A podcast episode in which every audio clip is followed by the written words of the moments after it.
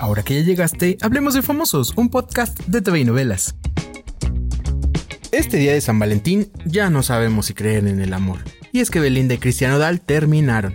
La noticia se confirmó horas antes del 14 de febrero con un comunicado que publicó el cantante. El escándalo estalló y Nodal hasta terminó peleándose, supuestamente con los fans de Belinda, quien por cierto no ha dicho nada al respecto.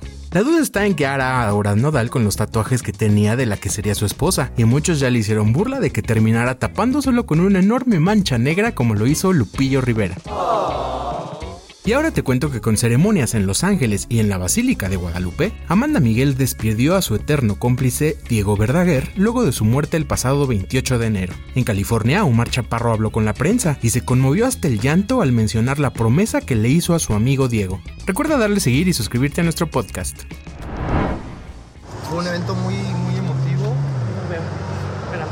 Me, me conmovió muchísimo porque me, me doy cuenta que, que, se me fue un amigo del alma, ¿sabes? Un maestro, un, un mentor, alguien que te quiere de a gratis. Desde que lo conoces, pues hay una, hay una química, hay una, un entendimiento, una complicidad. Me duele porque me estuvo buscando. Por una, por una cosa, por otra no, no, no coincidíamos. Y me dolió en el alma perderlo. Él y su mujer fueron como mentores de pareja para nosotros. Le hice una promesa, es que nos deja la vara tan alta un hombre tan, tan sabio, tan, tan perfeccionista que dije, te prometo que voy a tratar de ser como tú.